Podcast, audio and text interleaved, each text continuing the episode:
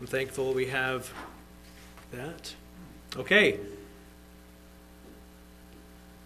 Without any further ado, our first message will be brought to us by Mr. Mark McGarvey, and is it, enti- it is entitled Unbreakable.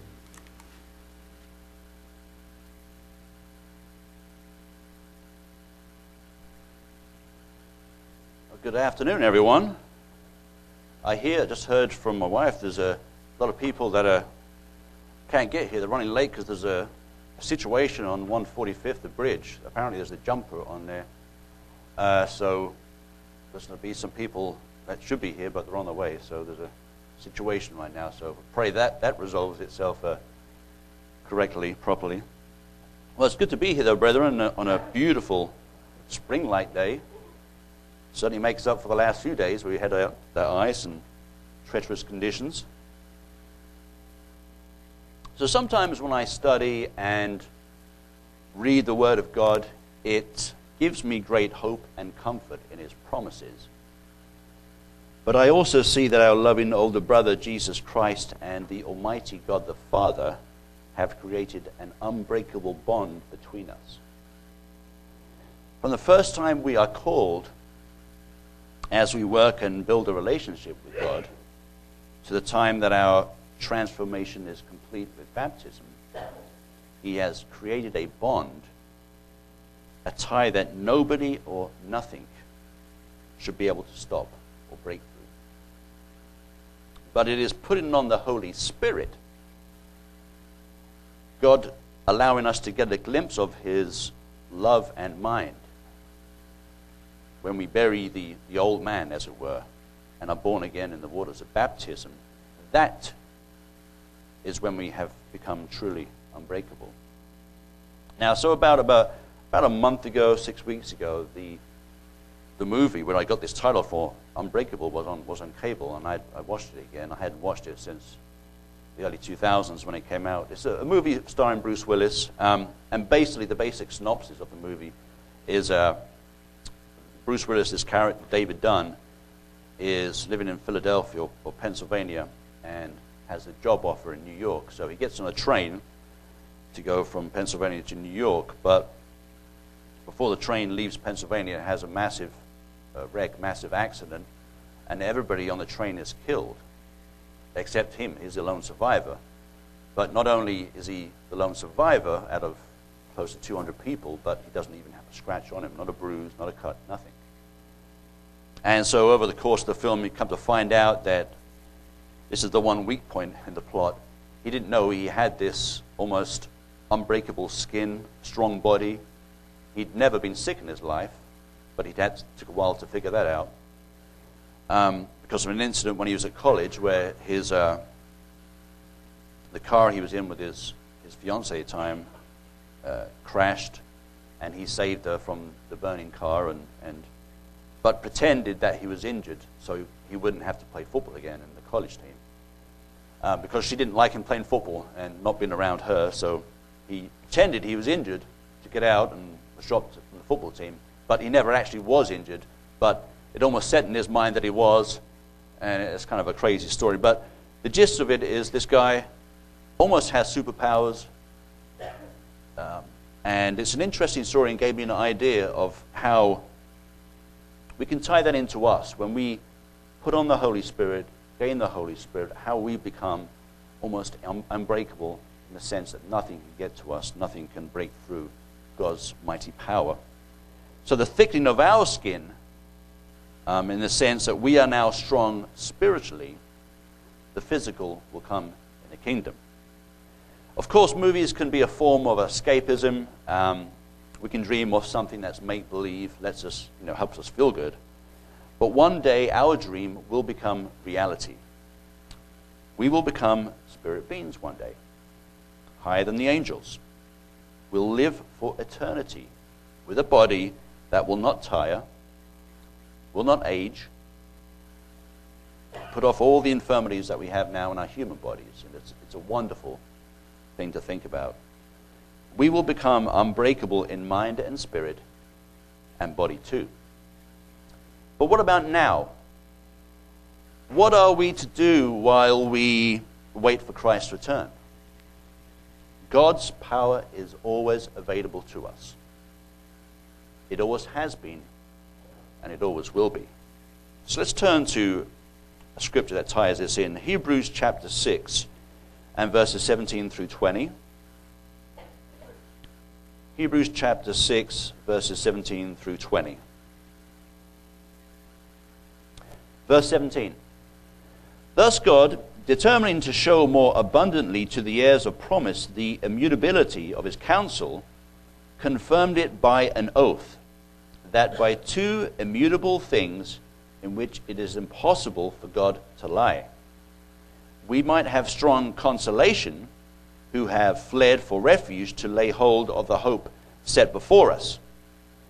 This hope we have as an anchor of the soul, both sure and steadfast, and which enters the presence behind the veil, where the forerunner has entered for us, even Jesus, having become high priest forever according to the order of Melchizedek. So, our God, Jesus Christ, is a rock unmovable. It is impossible for God to lie. And his word is truth, as it says here. And I want to read a little ex- excerpt from the New King James Study Bible on, on verse 19. Verse 19 This hope we have as an anchor of the soul, soul, both sure and steadfast, and which enters the presence behind the veil. This uh, little quote here quote, The believer's hope in Christ is secure like an anchor. Furthermore, this anchor is not in sand, but in the very presence of the Almighty. So God's word is sure and true. If we repent and believe in Jesus Christ, get baptized, and gain the Holy Spirit, one day we will become kings and queens and high priests and live and reign forever with God. So let's turn to 2 Corinthians chapter 12, verses 7 through 10. 2 Corinthians chapter 12, verses 7 through 10.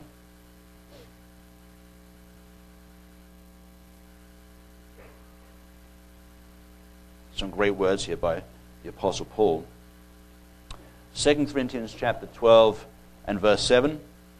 And lest I should be exalted above measure by the abundance of the revelations, a thorn in the flesh was given to me, a messenger of Satan to buffet me, lest I be exalted above measure.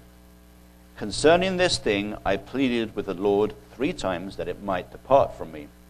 And he said to me, My grace is sufficient for you, for my strength is made perfect in weakness. Therefore, most gladly, I will rather boast in my infirmities, than the power of Christ may rest upon me. Therefore, I take pleasure in infirmities, in reproaches, in needs, in persecutions, in distresses, distresses for Christ's sake. For when I am weak, then I am strong.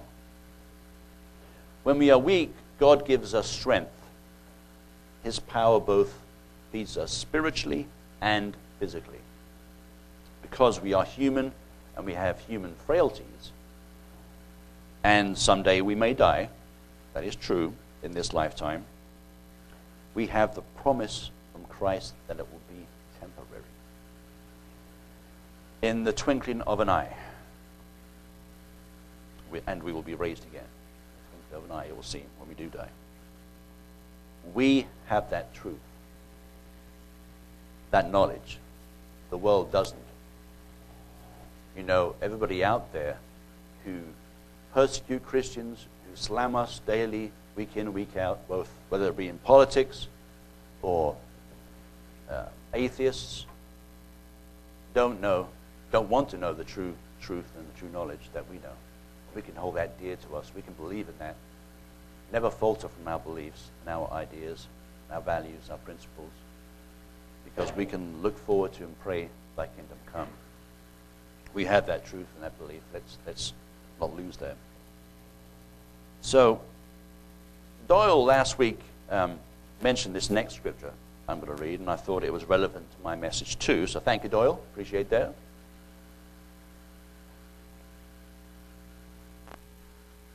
I'm going to turn to uh, Book of John, chapter 10, and verses 27 through 30. John 10, verses 27 through 30.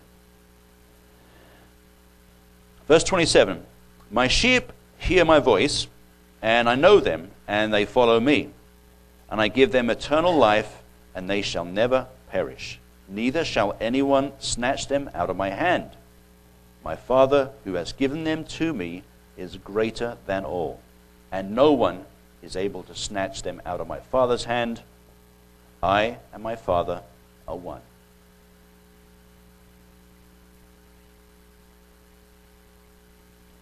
No one or no thing is able to snatch us out of the Father's hand. It's, it's as simple as that. It's, that is the truth right there. Nobody, nothing, snatch us out of the Father's hand. It doesn't matter who the person is here on earth. Even be the President of the United States. Father has a grip on us. He's not going to let that go. It doesn't matter what they say. It doesn't matter what they do. No one is taking us from the Father's hand. Everything pales in comparison to the most powerful being in the universe. You look at, um, I gave a message a couple of years ago on uh, uh, Dietrich Bonhoeffer, and there's a man who went through an incredible life, um, being a Christian, living through Nazi Germany uh, prior to the Second World War and then through the Second World War. And there was a man who was facing persecution and a horrible life, trying to speak out against uh, Hitler's evil government. But, you know, credit to him, he kept going despite the threats of death, being thrown in a concentration camp, which he was in the end, and then executed. But he kept believing, would not falter in his beliefs, and I'm sure God protected him, kept him going, and he even gave a message uh, just a few hours before he was executed to the, uh, his fellow prisoners. That was his strength, his, his ability. So, a great um, example to anyone who is persecuted, going through a, a life such as that. So, as I mentioned before, we have this unbreakable bond with Jesus Christ and God the Father. And what makes that bond even tighter is our taking on of the Holy Spirit. So let's read um, from the book of Ephesians here.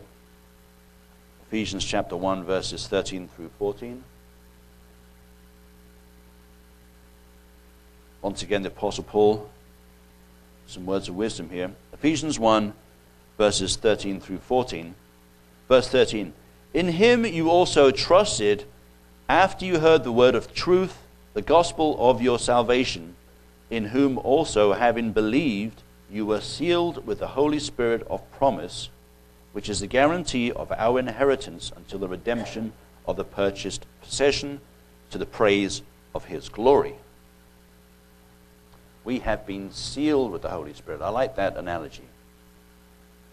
It's important to note that um, what that seal meant that Paul is referring to in, in both uh, in ancient times and it was used up to the Middle Ages basically, as some of you know, the, the, uh, the seal was an official mark of identification that was placed on a letter, um, a contract, or other important documents.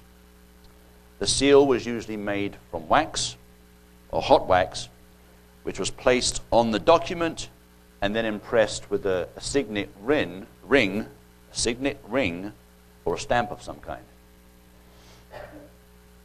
Uh, the document was thereby officially identified with and under the authority of the person to whom the signet belonged. So our seal or mark of ownership is the Holy Spirit. And that's what Paul is talking about here. We belong to God. We belong to God. He is ours, and we are His. It is the unbreakable seal, once again, of the Holy Spirit as Jesus tells his disciples, I didn't give this uh, scripture to Brian, but it's just, I'm just to mention it, in Acts chapter 1, verse 8.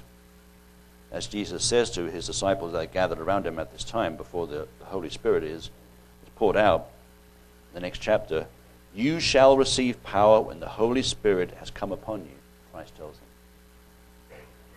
So that power enables us to go out and preach the gospel to the world, as Christ commissioned us to do. It gives us confidence to tell others of the coming kingdom of God, and it solidifies our belief in God's promises that Jesus died and was raised again and will someday return. That power of the Holy Spirit helps us to try and put on the character of Christ. I mentioned this before in a lot of my messages putting on the character of Christ. We become better Christians and better servants put on that Holy Spirit when God gives us that gift. Let's go back again to the book of John here, John chapter 6 and verse 27. John chapter 6 and verse 27.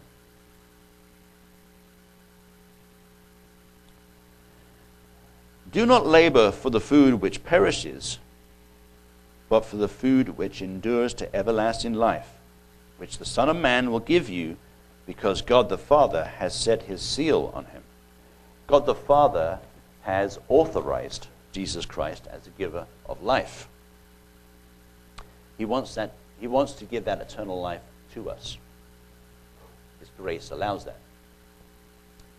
It doesn't have to be earned. It is a gift, and we should thank God every day for it.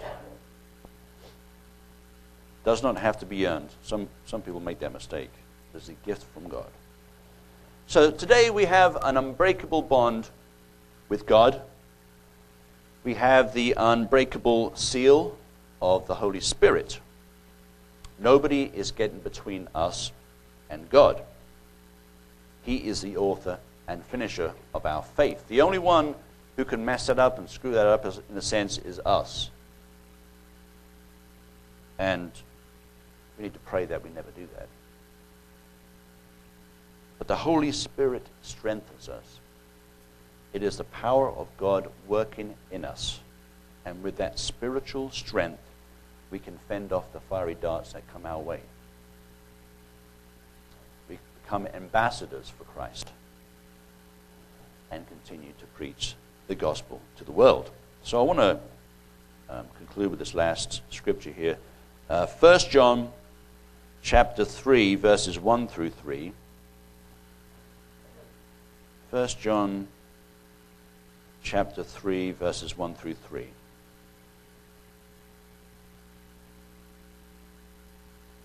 Again, once, as I mentioned before, the book of John is my favorite book, and and I like the way that John is, uses his words, the way it brings out the love between Jesus Christ and us and God the Father. And he continues his great words here in 1st, 2nd, and 3rd John. So, 1st John chapter 3, verses 1 through 3. Verse 1. Behold, what manner of love the Father has bestowed on us, that we should be called children of God. Therefore, the world does not know us because it did not know him. Beloved, now we are children of God, and it, and it has not yet been revealed what we shall be. But we know that when he is revealed, we shall be like him, for we shall see him as he is. And everyone who has this hope in him purifies himself just as he is pure. That is a beautiful promise of God. We shall be like him, for we shall see him as he is.